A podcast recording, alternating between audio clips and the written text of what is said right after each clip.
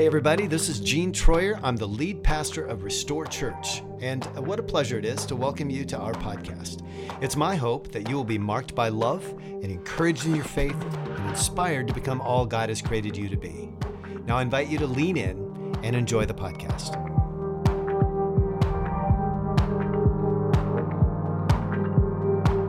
Sometimes when we experience uh, something really great, like we're not to live forever on restore nights. But let me tell you, that has been a source of inspiration, a, a source of strength for many of us, those of us that participated in restore nights uh, several weeks ago.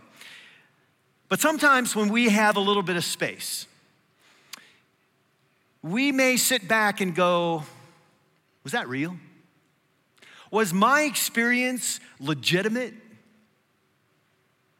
Were the words spoken over me, the prayers prayed over people, was there anything to it?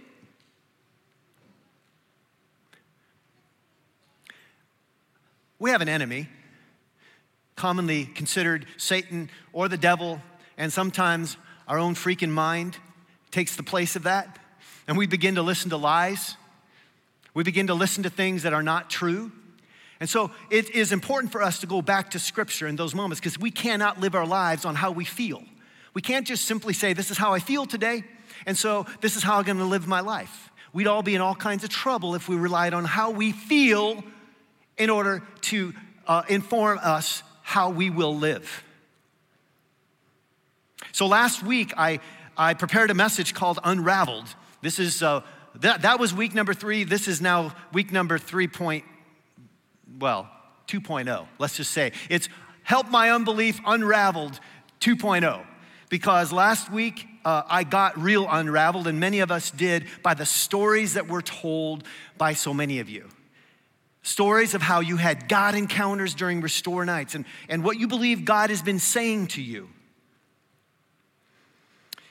You know, I think I'm just gonna pause for a second here and, uh, and allow or invite if there is someone in the house that didn't get a chance to get up here and talk last week and tell us what God has done in your life, and you really felt like this is what you wanted to do, I'm just gonna ask you to come right now. Just come up here right now if you have a word for us, something that would help us to uh, give testimony to the work of God in your life.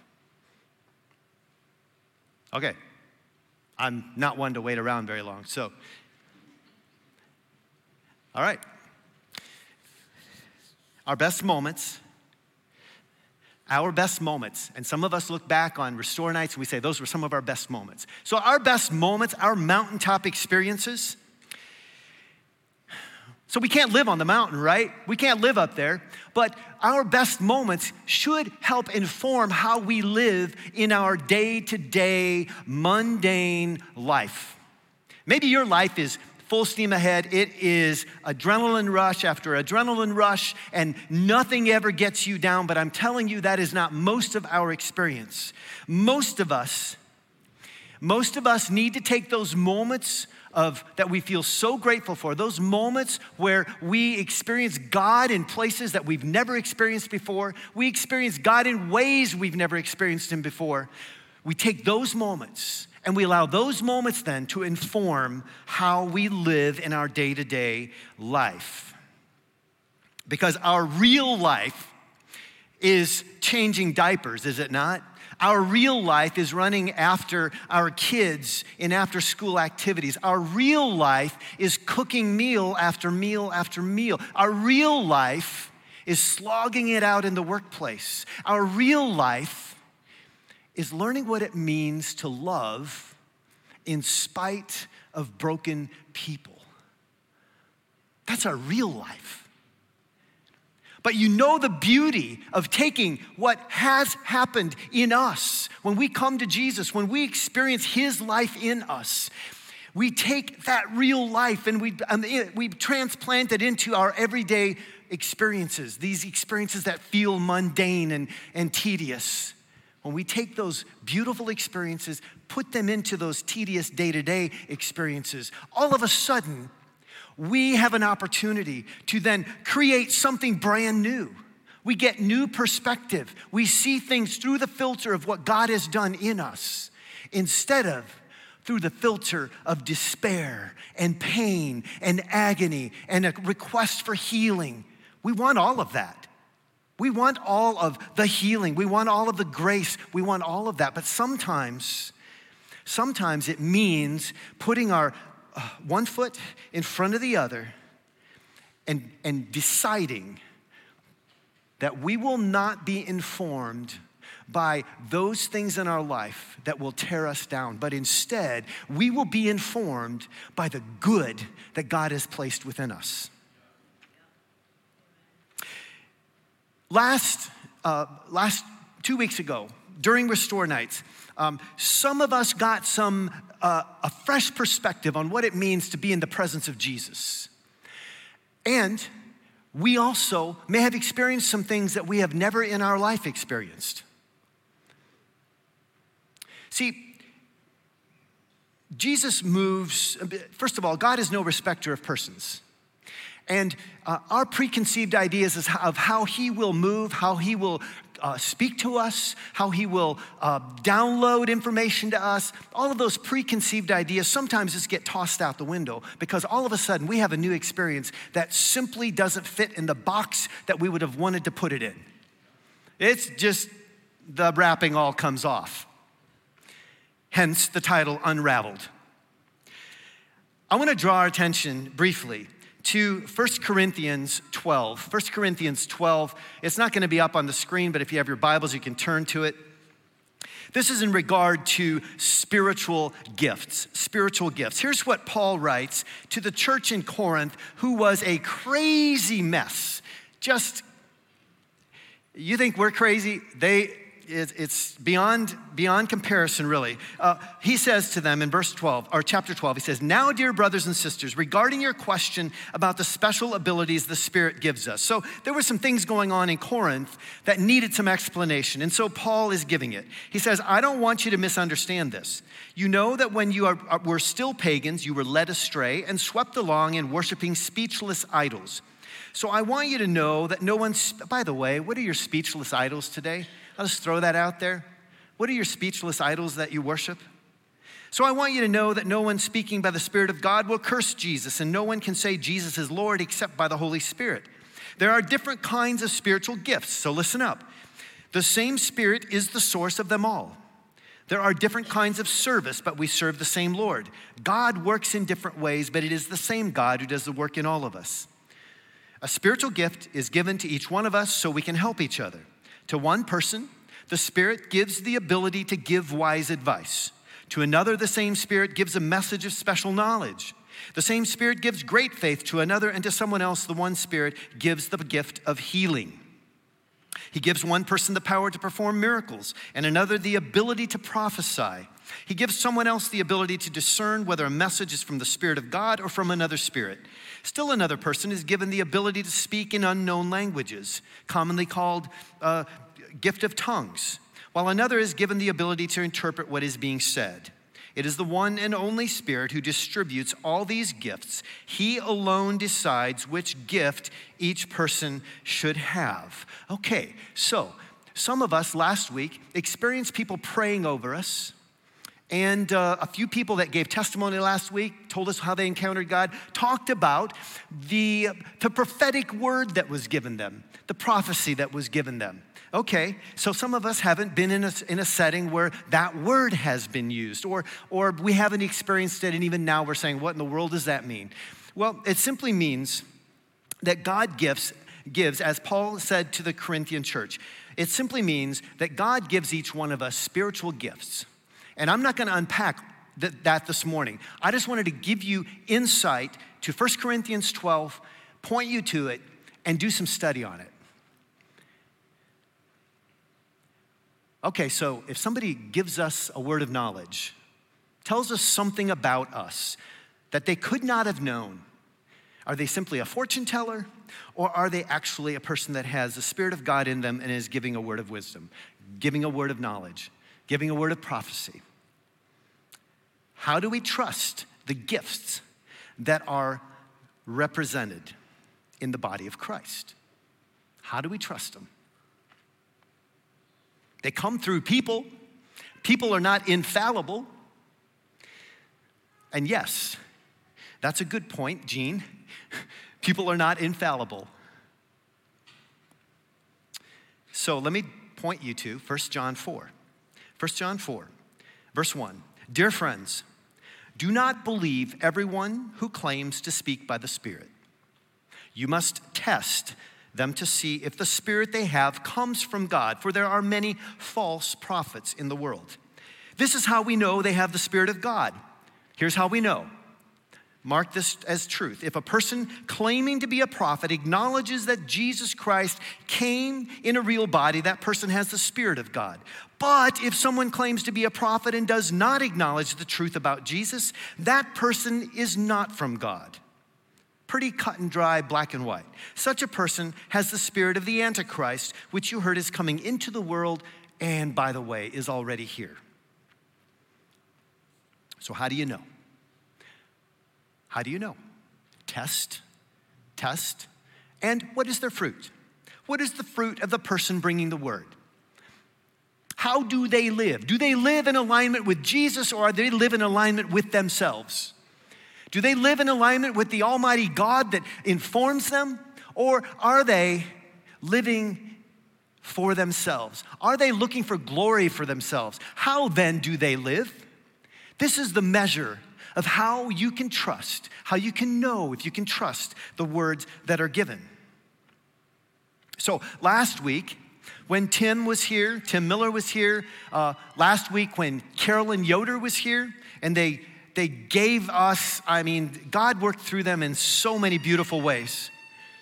When they were here, they both came with a strong gift of prayer and a prophetic gift, actually. And the question that I was asked a number of times is where'd you find these people? where'd you find these people? And my response was I have observed them both for many years, and I've known them, and I trusted them. I trusted them. And so I trust the word that comes through them. I also know that they are not perfect, they're not infallible. And so you still, there's discernment that happens. Some of you have the gift of discernment. It doesn't mean you live in the gift of suspicion, but you live in the gift of discernment. So I want to give you a word from Pastor Tim to us. Um, he he got this word for Restore Church while he was here. He processed it a bit and then gave it. And he asked me to give it to you this morning. And this is given as an encouragement. It's not given as a word that says, You've arrived, you are doing absolutely fantastic. Here's a word of encouragement stay, stay on track, this is not a word of boastfulness, but it is a word of encouragement. So let me just read this. I feel a people who are responsive to God, who are earnest in their pursuit of Him. I see a group of people who are open to learning and to unlearning, who have been burned and bummed and chewed up and spat out, but instead of that being the end of the story, the Father is making it the beginning of the best part of the story beauty from ashes, joy from mourning, laid down before him in love with him. This isn't a house where celebrity will be the pull. This is a house where community will be the pull, where you outdo each other in showing honor, and where pride is offered on the altar and ego is trampled under the dancing feet of David. This son of mine was lost and has been found, and so the party began. See, I see the practices of Jesus changing lives.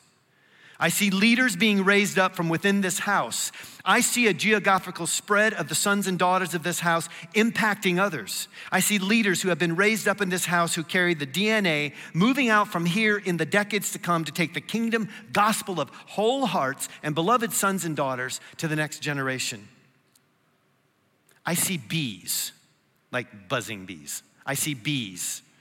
I see a cross pollination from this congregation to other open hearted churches in this region.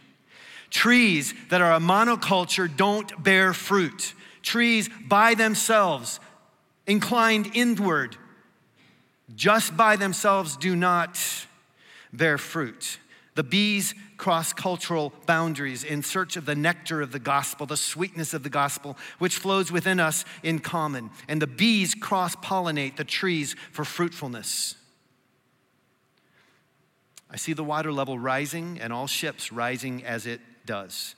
No competition, only one flag flown. I see a people rejoicing in the victories and lamenting in the tragedies of other houses of the region, not because it is correct to do so, but because we have become family and we can't help but feel with these cousins we know and love. And finally, finally, deep calls to deep. There's a yearning in this house to host the Lord's presence above all. This presence flows from his own deep yearning for fellowship with us. Jesus has a jealousy on this point as he wants your hearts above all things and in all things. My house shall be called the house of prayer. Amen. Amen.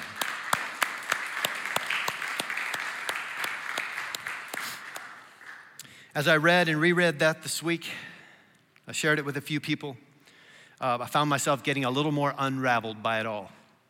It's a good unraveling, and I hope it's a good unraveling for you as well. Uh, last week, I, I, pointed to my mom's uh, gift of crocheting. When I was young, she crocheted a lot. And I talked about how sometimes she would express a word of frustration as she had to unravel the crocheting work that she had done because there was something in here that wasn't quite right or something that needed to be done over. And she'd pull that string until uh, she got past the spot that needed to be undone.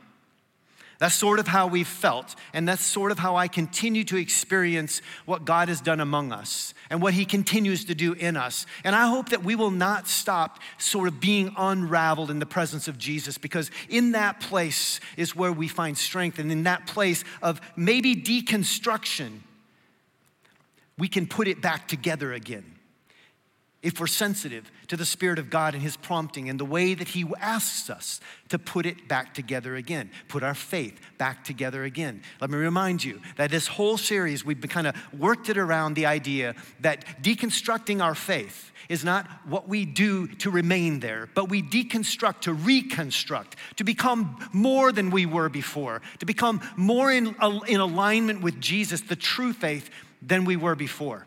And so if you say, I have all kinds of trouble and problems with the scriptures, okay, dig in, dig in, work at it. Ask Jesus to inform this word so that it aligns with your, so that you are in alignment with what Jesus says about you and about this faith we call following Jesus. Let me turn our attention briefly to John chapter 3. John chapter 3.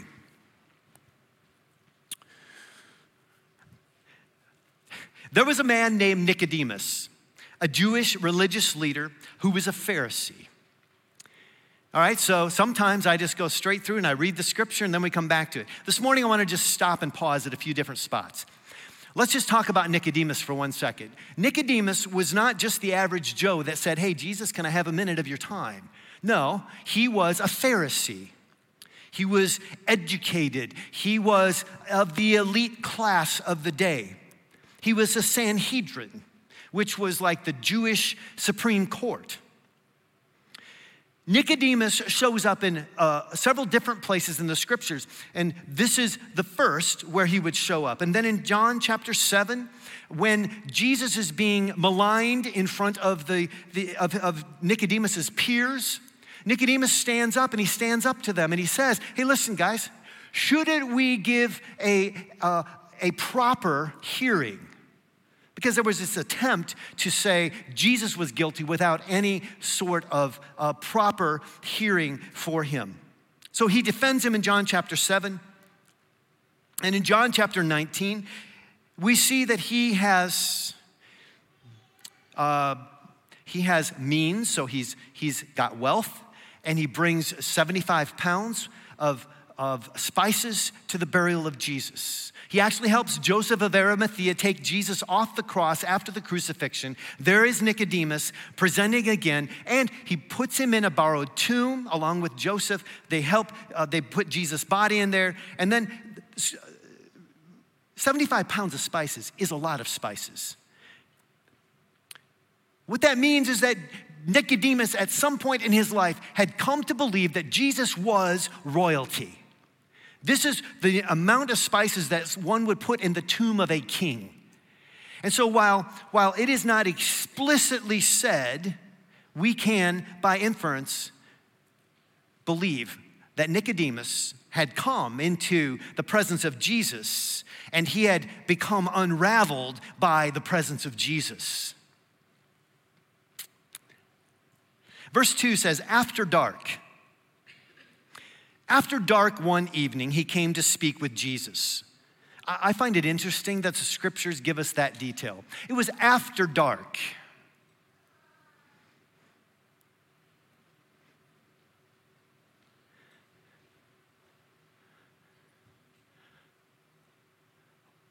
When do you find it safe to meet with Jesus? What are those moments in your life where you can point to and you can say, yeah, that, that moment is when I actually felt like I was going to be okay attempting to get into his presence? See, Nicodemus was, you can assume that he was fearful. He feared for his own reputation, he feared for his own life. He did not come to Jesus to say, Hey, what's up? No, he came to Jesus carefully. He came to Jesus when he felt it was safe to do so. And the beautiful thing is that Jesus was right there waiting for, like, he, he just he found time for him at the time that was right for Nicodemus, at the time that Nicodemus was like prepared for it. See, Nicodemus is kind of lucky because some of us, we get unraveled because Jesus, all of a sudden, sometimes he just like he's not a respecter of persons. He comes and he meets us in places where we don't anticipate him to, to meet us. He meets us in places where we get the footing, our, our, our foundations are shifted a bit because we don't expect him to do the things that he does. And here comes Nicodemus. It was dark, it was safe. At least it seemed that way. And he comes to Jesus and he says, Rabbi, we all know that God has sent you to teach us. Your miraculous signs are evidence that God is with you. This morning, I would ask you, what is the evidence in your life that God is with you? Can you point to something in your life this morning and say, yeah, that's that thing in my life? I can point to that and say, Jesus has done something in my life? What is the evidence in your life? Because sometimes we think that, that the miraculous has to look a certain way, that it has to look like a, a, a limb straightened right in front of us, or it has to look like you name it, anything that is visibly seen. In fact, the most miraculous thing I've ever seen is the complete transformation of a human being from the inside out. See, you can count that as miraculous. Every one of your lives has, has the opportunity, you each one have the opportunity, I've had the opportunity to have my life completely transformed. No longer am I the person that I was, and no longer will I be the person that I am now. Like we are all in process, we are all on a journey, we are all being transformed one way or the other. To his question in verse 3, Jesus replies. He says, I tell you the truth, unless you are born again, which also means like born from above or born of the Spirit, you cannot see the kingdom of God. Now imagine this guy that is uber smart sitting there with Jesus, and Jesus says something like this to him. And he, so his response is, What do you mean? What do you mean? How can an old man go back into his mother's womb and be born again? Now, at first blush, it would appear that, that he uh, is thinking that Jesus was advocating for something that was impossible, like a second physical birth. Really not possible. But what if, what if Nicodemus was actually saying, How can a man whose habits and ways of thinking long steeped in tradition, how can they be altered? See, old men have old habits, and old men have perspective and confidence in what they've seen and experienced.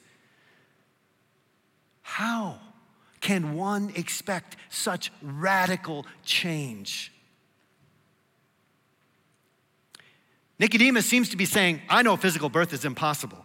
But is spiritual birth any more feasible? Like, how is this going to happen? And Jesus replies, I assure you, no one can enter the kingdom of God without being born of water and the Spirit. Humans can produce only human life, but the Holy Spirit gives birth to spiritual life. So don't be surprised when I say, you must be born again. The wind blows wherever it wants. Jesus just has got away with words. Like, instead of just making it super, super plain, he continues to stimulate the thinking of this thinking man. And so he says, The wind blows wherever it wants. You must be born again. No, that's not what he said. The wind blows wherever it wants, just as you can hear the wind but can't tell where it comes from or where it is going. You can't explain how people are born of the Spirit. See, we like to try to explain things. We want to understand. And there's, this is a good thing for us to try to understand. But sometimes we can live in a place where we're okay without, with, uh, uh, to not understand every single thing. We're okay with allowing the Spirit of God to continue to inform us. It could be paraphrased, this, this verse 8 could be paraphrased as the Passion Translation does, and to say that the wind and the breath and the spirit are moved by mysterious moods and in their own wonderful ways. When you feel their touch and hear their voices, you know they are real, but you don't understand how they flow and move over the earth. To all of this, in verse 9, Nicodemus says, What? what? How can this be possible? How can this be possible? And then Jesus takes him on a little journey and uh, references Jewish tradition and moments that Nicodemus can, can relate to. And from all appearances, Nicodemus comes to a saving faith. So, how about your past moments that Jesus might use to inform who you are today? Or Jesus might say, Think about this. Remember this, what, this is what happened. Remember, remember two weeks ago? Remember how I met you in that moment at Restore Nights? Remember the things that happened, the words that were spoken over you? Remember those experiences?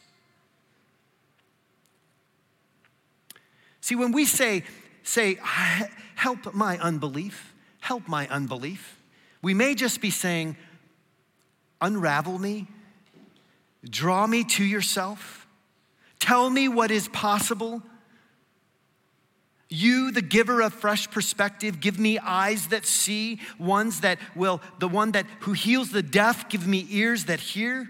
See, Nicodemus saw the miraculous, and that drew him to Jesus.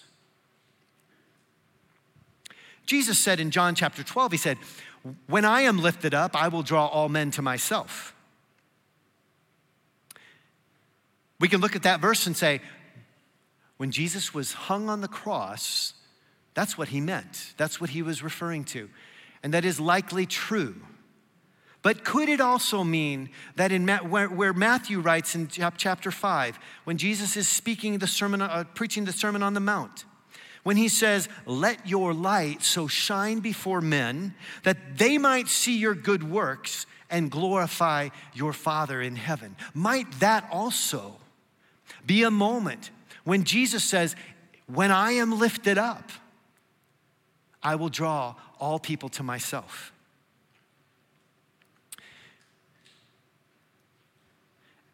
I picture, as I was prepping for this, I pictured Jesus and Nicodemus in close conversation. Close conversation, heart to heart, speaking. And Jesus kept downloading. This is, this is a transformational word to Nicodemus and to us. And he kept downloading these words to, to Nicodemus. And in the most famous verse that of all of Scripture, John chapter 3, verse 16. This is a word Nicodemus was receiving from Jesus, and it's a word this morning for us again. For this is how God loved the world. He gave his one and only Son, so that everyone who believes in him will not perish, but have eternal life. God sent his Son into the world not to judge the world, but to save the world through him. It is easy for us because of our inclination toward becoming very accustomed to certain parts of Scripture, to bypass this good word again this morning. God loved us so much that he sent his son Jesus to come and we often say move into the neighborhood. He became one of us, he became one of us humans so that we could be redeemed. See, Nicodemus came for knowledge and information. He wanted to know what Jesus knew. He came for knowledge and information. But what Nicodemus got was a better word. And not just a better word, he was offered life. In Romans 10 10, Paul writes these words. He says, For it is by believing in your heart that you are made right with God, and it is by openly declaring your faith that you are saved. Uh, this points to, uh, this, points to this, this word of believing and then declaring. This is, uh, points to confession and repentance confession and repentance. The original Greek word that is translated repent is one that means to undergo a change of mind that is strong enough to change how we live. In John chapter 3, verse 21, but those who do what is right come to the light so others can see that they're doing what God wants. And again, we those of us who follow the way of Jesus are called to point people to Him, not to ourselves, but to Him. See, when I read this passage of Scripture, what I don't see in this encounter is Jesus giving Nicodemus a formula. He didn't give him a formula. Do this, then this, then this, then this. Although to believe and declare, you could look at that as a, a piece of a formula, I suppose. He didn't look at Nicodemus and say, Say these words and then you are saved. Raise your hand at the appropriate time and then you are saved. On the contrary, we don't see any sign of words. But what we do see are actions taken. See, words not followed with action are cheap. Words not followed with action are real cheap. I told someone the other day that while I absolutely believe that to believe in your heart and confess with your mouth is relevant and it is necessary, I also believe that our individual uniqueness will allow for an experience that is different for each one of us. So when we say words around here, when we say words that indicate a surrendered life, there's an expectation that those words will, ref- that, that our actions will reflect the words that come out of our mouths. Our mission to know Jesus and our neighbor is relevant and important for what we're doing here as a, as a body. To know Jesus is not so dissimilar to the level of intimacy in a healthy marriage relationship. To know Jesus is to know him deeply, to act in the best interest of others. James chapter 1, 27 tells us that spirituality that is pure in the eyes of God is to make a difference in the lives of the orphans and widows in their troubles and to refuse to be corrupted by the world's values. The question before us this morning is where do you find yourself today? Where do you find yourself today? Would you stand with me?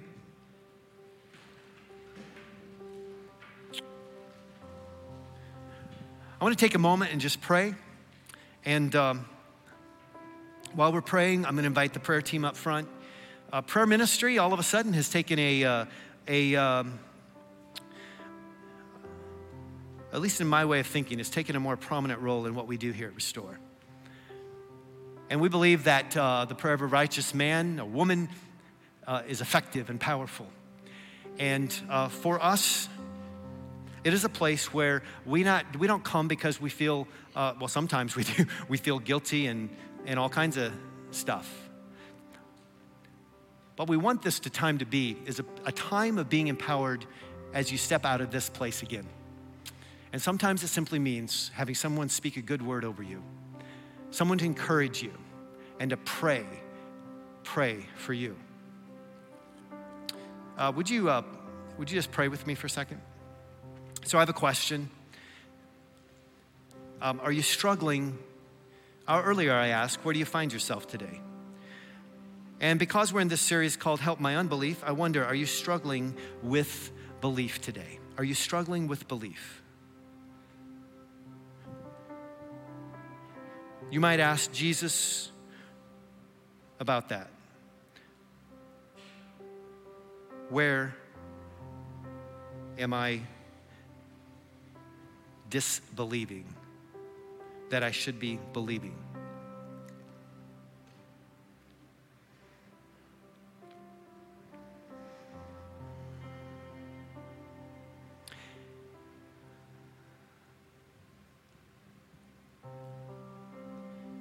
Perhaps if you're feeling unraveled this morning, you might just ask, Where is it that I need to be put back together again?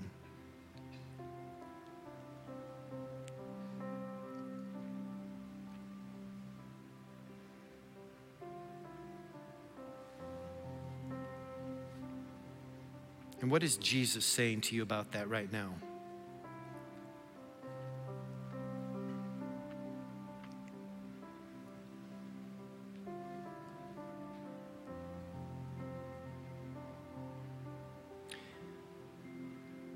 Father, I thank you that you sent Jesus so that we, all of humanity, not just uh, a little church in the corner of downtown Goshen could experience the redemption that comes through saving faith in Jesus, but instead you came for the whole world. Help us to have that perspective, God, that you came not just for me, but you came for the whole world. You didn't come for just the people in this building, but you came for the whole world.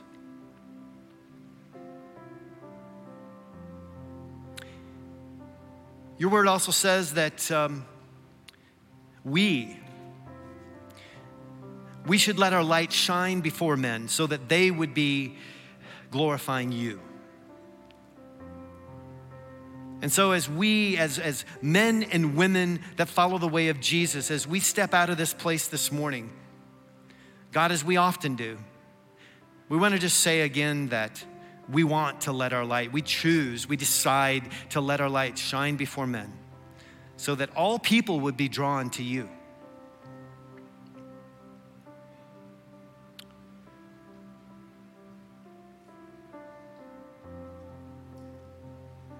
So now, God, as we celebrate all that you're doing through us and in us, may we do so humbly and with a sense that our best days are still in front of us, that you have so much for us and you are for us, and you have designed us and created us for this moment.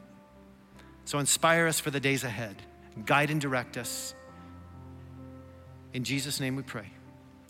Amen. Thanks for joining us for today's episode. Please rate and review us on Spotify and iTunes and join us again for next week's podcast. We love you and pray blessing and peace over you and your family.